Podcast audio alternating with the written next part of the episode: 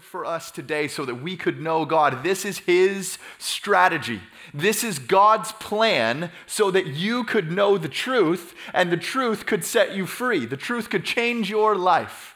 So if tonight you wonder, can I know the truth? Can I have access to the truth? The answer is yes, if you will crack the pages of the book that God wrote and you will open your ears and humble your heart to receive communication from your Creator. You can know God and you can know the truth if you will know God's Word in the Bible, if you will know the Scriptures. So maybe you're asking, and you should be asking right now, how can the Bible change my life?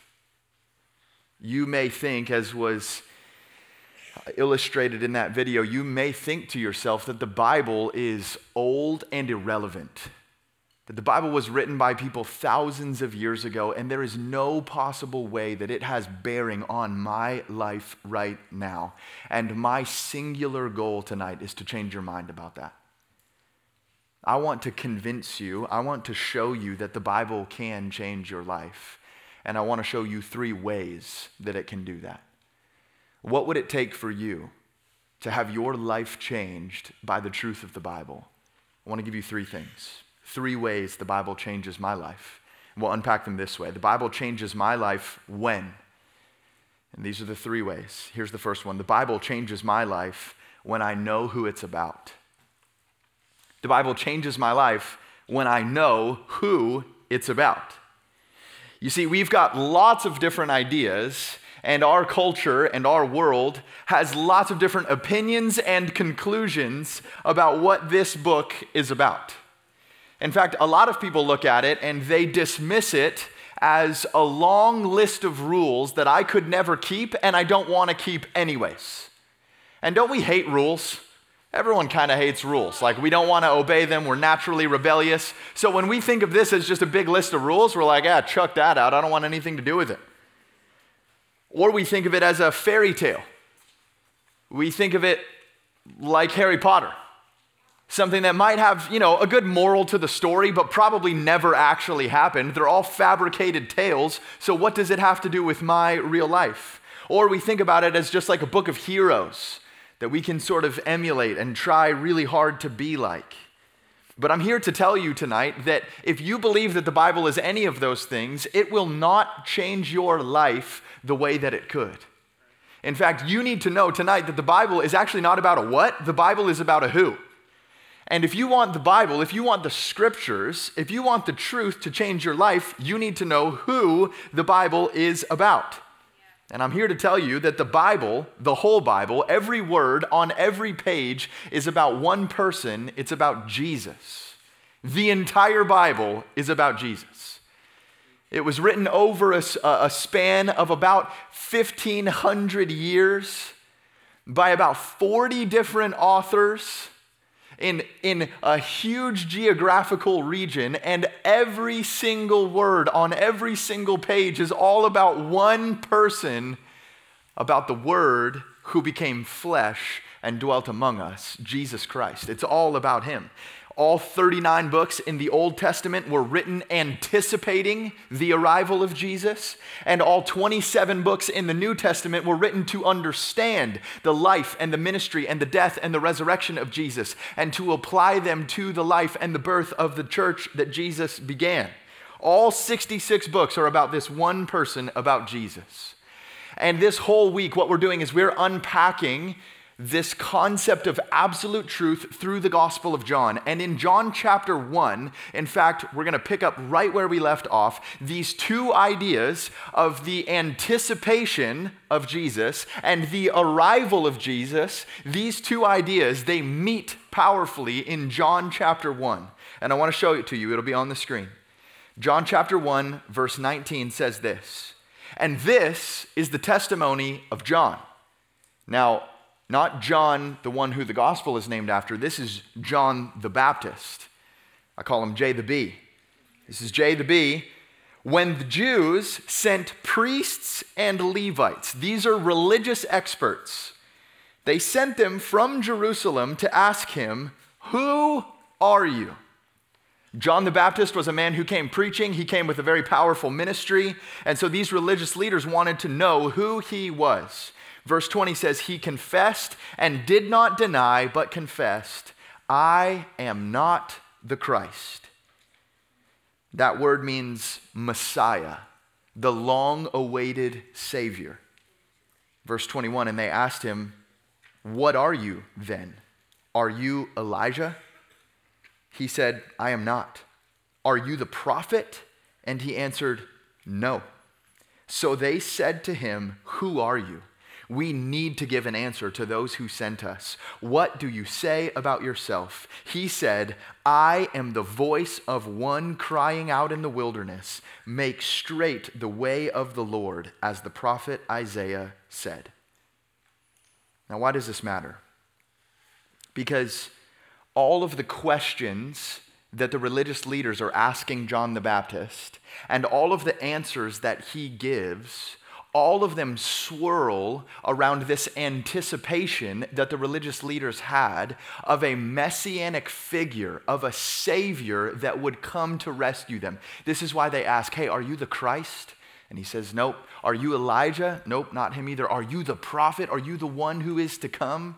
You see, the Old Testament scriptures, the Hebrew Bible that they had read all of their lives, taught them that they were to anticipate a Savior who was to come a Messiah, a Christ, a king, a ruler, a servant from God who would come to rescue them from their sin. And they come to John the Baptist because he was teaching in power and doing ministry with all kinds of miracles. And they said, Hey, are you, are you the guy that the Bible has taught us is coming? And he says, it's not me. In fact, we're not going to dig into it, but all of John's ministry, all of John the Baptist's ministry was about pointing to the one that they were to anticipate, pointing to Jesus. Now, many of the religious leaders, they missed Jesus altogether. In fact, all the way through the Gospel of John, these spiritual authorities, these religious leaders are standing face to face with the one that they were taught to anticipate, and they miss him completely. They're oblivious to his identity as God in the flesh and the Savior of the world and the Son of God. And yet, also, all through the Gospel of John, we see people who don't miss Jesus, they receive him. They see him, they recognize him, and they know him for exactly who he is. And later on in chapter one, we meet one of them.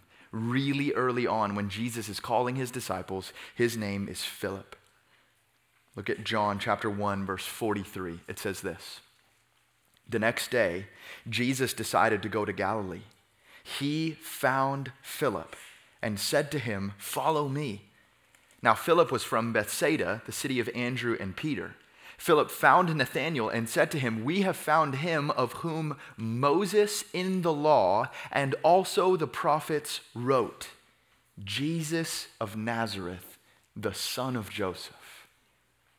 Now, because you are not an 11 year old, 12 year old, 13 year old that was raised in the nation of Israel, most likely, because you are, don't come from a Jewish background, probably those words don't land on you the way they would have landed on somebody who did grow up in that environment.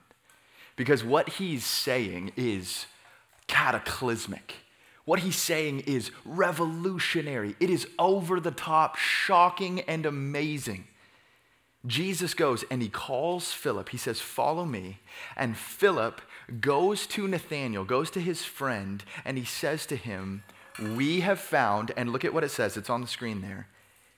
We have found him whom Moses in the law and also the prophets wrote. Now, Moses and the prophets, this was a way for someone in the nation of Israel to basically say the entire Bible. It was two of the broadest divisions that they had for the kinds of writing in the Old Testament. Moses is the, what's called the Pentateuch, the first five books of the Bible, and the prophets and the writings is the rest of the Old Testament. And so Philip goes to Nathanael and he says to Nathanael, You will not believe it the one that Moses and the prophets talked about. the, the seed of Abraham who will crush the serpent's head, the son of David who will reign on his throne forever, the ultimate prophet, priest, and king, the sacrifice, the one who is to come, the Christ, the Messiah, the one who Moses and the prophets wrote about. He's here, and his name is Jesus, and he's the son of Joseph, and he was born in Nazareth. I found him. This is this is like earth shattering for them that the one that the Bible had taught them to anticipate had arrived. He was here. Philip gets it right. The entire Bible, the entire Old Testament points forward to Jesus Christ, and the entire New Testament points backwards to Jesus Christ. He is at the center as the revelation of what God intended to get to us by giving us the Bible. Sometimes when you are young, and even sometimes when you're old, but I'm dealing with this right now as a parent, sometimes when you're a little kid, you often interact with objects and you totally misunderstand their purpose and their function. So, right now, uh, big deal in our house, we are really trying hard to teach our son Jude that his fork is not a hammer. Because at every single meal, he's going full on Bob the Builder on the table, and he's just like, with this fork. And I'm trying to teach him, like, hey, if you use it to poke food and put it in your mouth instead of try to beat up the table, it will actually do what it was designed to do. He, he also thinks that like every window that he can get his hands on is a napkin. He wants to like wipe his face on it and leave greasy stains all over it. He thinks the remote control is like a popsicle. He just does apparently not understand the proper function and sometimes we do this with the Bible. We look at the Bible and we think, like we said earlier, it's just a list of rules. So, why would I want to read a long list of rules? Answer I wouldn't. We think of it as a story of, of all the heroes that we can be like. Like, you need to be like David, so just be courageous and go pick up your stones and slay your giants. But we actually find that frustrating because we can't be like the heroes in the Bible. We find ourselves actually like the bad parts of their story, very weak. We misunderstand the function of the Bible when we treat it as anything except the revelation of one person. Because here's the deal a list of rules cannot save your soul a book of tales about heroes cannot change your life. But good news the Bible is all about a person who left heaven and came to earth for the express purpose of changing your life. And so when you read the Bible that is all about Jesus, you have an opportunity to meet the person who is in the business of changing lives.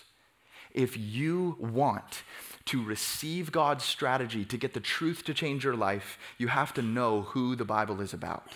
The Bible changes my life when I know who it's about. Second, second way the Bible can change your life. If you want it to change your life this week and beyond, you need to pursue these ways. The Bible changes my life when I know who it's about, and number two, when I see where it's from. When I see where it's from.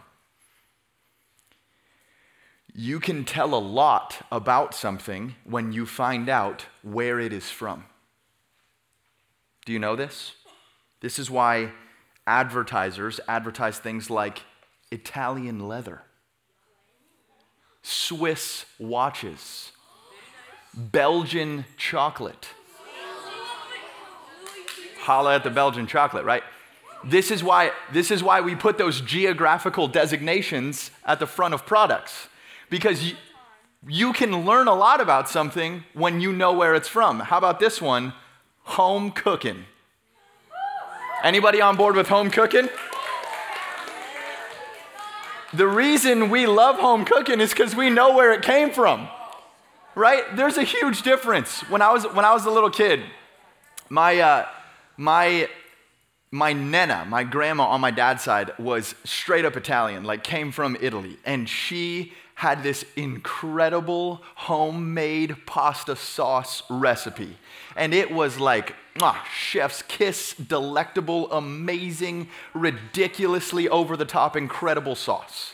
And she made it, and she taught my mom how, she taught my, she taught my mom how to make it, and my mom has now taught my wife how to make it, and I am still eating this sauce today. It's like one of the greatest privileges of my life.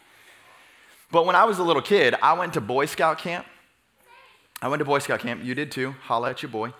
And I went to Boy Scout camp, and one day at Boy Scout camp, they said to me, Hey, uh, we're having spaghetti for dinner. And my point of reference for spaghetti was my Italian Nenna's homemade sauce. And I was like, Yes, this is awesome. I love spaghetti. I can't wait for dinner tonight. And I showed up to the mess hall and instead of being greeted by the delicious smell of my Nenna's pasta sauce, I saw a vat of SpaghettiOs.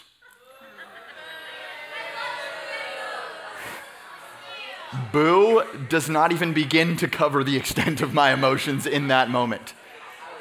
Like, disgust is too weak a word for what I felt at that moment. SpaghettiOs are like barely edible. It's like radioactive sludge in a can. They are awful. They're so bad. Now, now listen, listen to me. You can tell a lot about something if you know where it came from. And spaghetti that comes from a can does not hold a candle to homemade Italian Nena's recipe pasta sauce. You know what I'm saying? Thank you. Now listen. If we want to know about the Bible, if you want to know what the Bible is like, you would do well to know where the Bible came from. Where did it come from? Because you can learn a lot about something when you know where it came from. And what the Bible says about itself is that it came from God. Look at 2 Peter chapter 1 and verse 20. It says, No prophecy of Scripture comes from someone's own interpretation. For no prophecy was ever produced by the will of man, but men spoke from God as they were carried along by the Holy Spirit. This is what the Bible says about itself that every word on every page was inspired by the Holy Spirit, who is God Himself. That word carried along, it means that the Holy Spirit was like the wind in the sails of the men who put pen to paper to write the books that make up the Bible. It means that all of the men who wrote the Bible, they were writing with their own intellect, with their own vocabulary, with their own experiences, with their own desires. They were not like robots in a factory controlled by someone or something else, and yet they were moved along. They were superintended by the ministry of the Holy Spirit so that every single word that they wrote was exactly what God intended his people to receive. That my friends, is called the doctrine of inspiration. That the Bible finds its source ultimately in God. God wrote the Bible.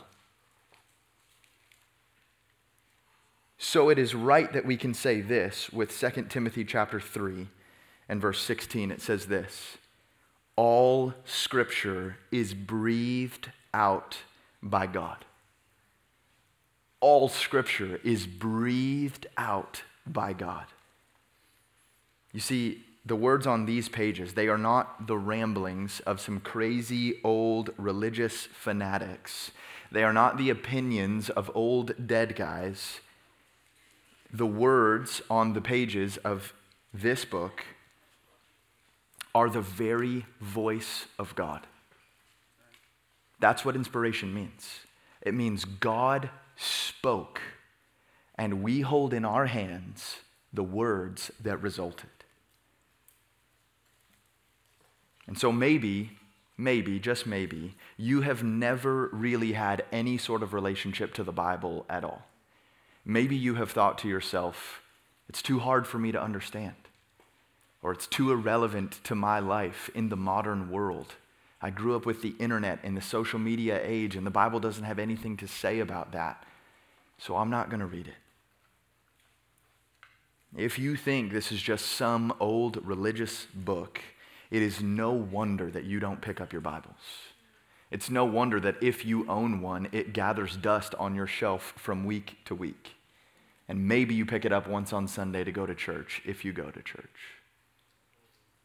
But I promise you that if today you would agree with what the Bible says about itself and you would believe that the Bible is communication from the living God of the universe to you, you would be infinitely more likely to pick it up, to open it up, to open your ears and to humble your heart and to hear and receive the Word of God so that you could listen and obey and your life could be changed. This is the very Word of God, and it has the power to change. It can introduce you to the Savior of the world, Jesus Christ, and it can transform your soul from the inside out. And if you don't believe me, just ask the millions of Christians for thousands of years who have had their lives completely renovated from the inside out because they opened this book. It's the Bible, and it will change your life. In fact, it's God's strategy to have the truth change your life. Here's the third and final way. The Bible changes my life when, number three, I experience what it does. This is how the Bible will change your life when you know who it's about, when you see where it's from, and number three, when you experience what it does. Because you might be thinking right now, like, yeah, okay, preacher man, that sounds fine. I believe it's from God, but what can it actually do in my life? What can it actually accomplish for me? It sounds good in theory, but what about in practice? What does this look like? Well, I want to put 2 Timothy 3 back on the screen, and I want to show you four things that the Bible can do in your life, and then we're going to go. All scripture is breathed out by God and is profitable. That means it, it turns a profit. It's good for something. It can actually do something in your life. And then Paul, who wrote this letter to Timothy a long time ago, he told him four things that it was good to do. It is profitable for teaching, for reproof, for correction and for training in righteousness, that the man of God may be complete, equipped for every good work. I want to show you four things that the Bible is good for. You can see them right there, and I'm going to rephrase them maybe so they make some sense to you. The Bible is good for these four things, they'll be on the screen. The, this is what the Bible can do it schools me, it scolds me, it straightens me, and it shapes me. This is what the Bible is good for. It's good for schooling me first. Here is, here is something amazing about the Bible the Bible contains clear answers to life's most important questions. Do you remember this morning we talked about the most important questions that everyone, everywhere, for all time has asked? Questions like Is there a God? And if so, what is he like? Questions like, what is the meaning of my life? Why do I exist? And why does everything exist? Questions like, what is wrong with the world and how can we fix it? The Bible answers those questions for you and it gives you clear answers about the most important questions. The Bible teaches you, it gives you information about God, about you, and about the world. It shows you what to believe. It's good for schooling me. Number two, it's good for scolding me. Now, you might think that doesn't sound very pleasant and oftentimes it is not, and yet we need it.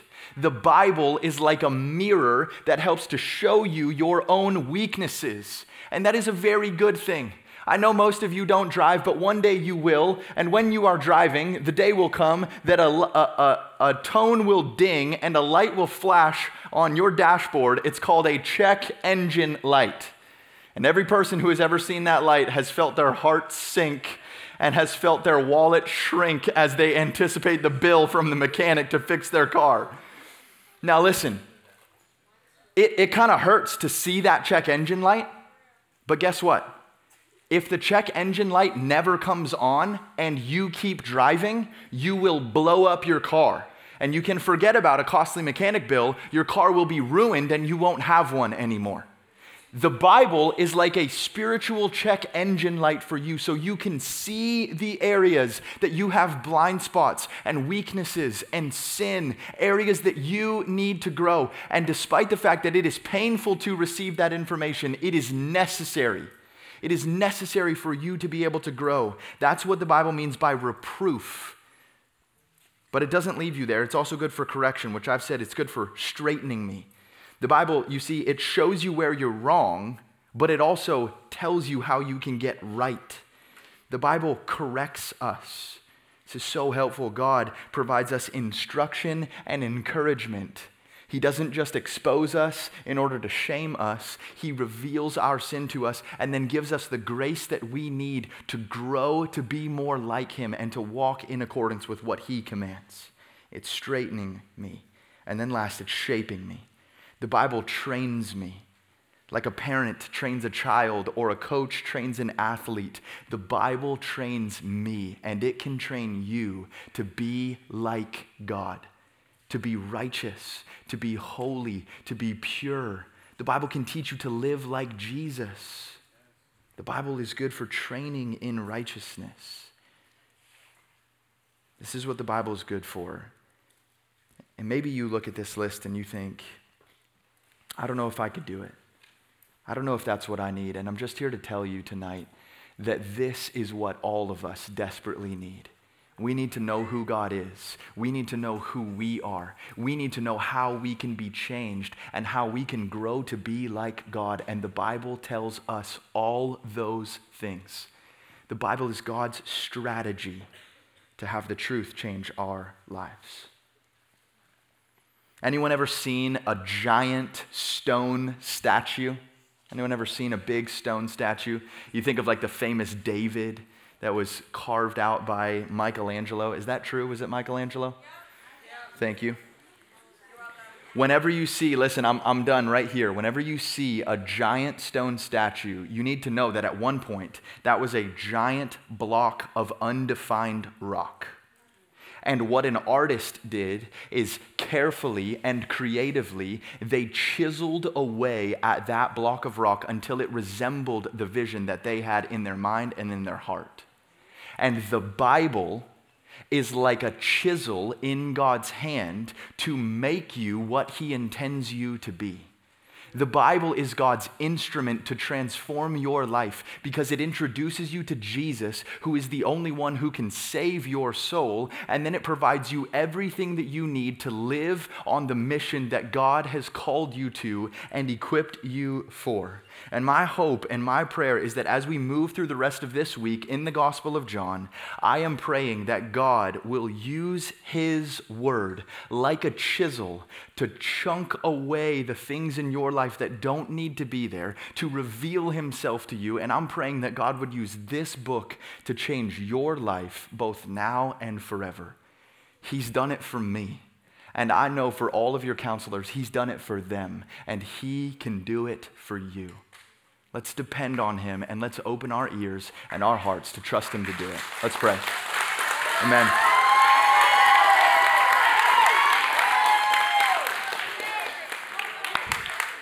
Let's pray. Father, thank you so much. We are so thankful that you are not a God who hides from us, you are a God who speaks to us. You are not interested in obscuring yourself so that we have to work hard to discover who you are. You are a God who breathed out words by the ministry of your Spirit, and they landed on a page so we could open the book and read it and know you. And God, I pray that your word would come alive to us this week. God, you say amazing things about your word, and I pray this week as we study it together, we would see them come to pass that we would feel them come alive in our hearts. You say, God, that faith comes by hearing and hearing by the word of Christ. You say that if we receive with meekness the implanted word, it is able to save our souls. You say, God, that the grass withers and the flower fades, but your word will stand forever. You say that your word is more valuable than gold, and it is sweeter than honey, and it is how you warn us and reward us. And so, God, I pray that this week we would not live by bread alone, but we would live by every word that comes from the mouth of God. And I pray that you would use your word to transform our souls, to introduce us to Jesus, and to change our lives forever. We depend on you entirely to do it. We trust that you want to, and we believe that you can. And so we ask that we would get the pleasure and the privilege of seeing it. And we pray that it would all be for your glory and in the name of your great Son, Jesus. Can you say amen? Amen. amen.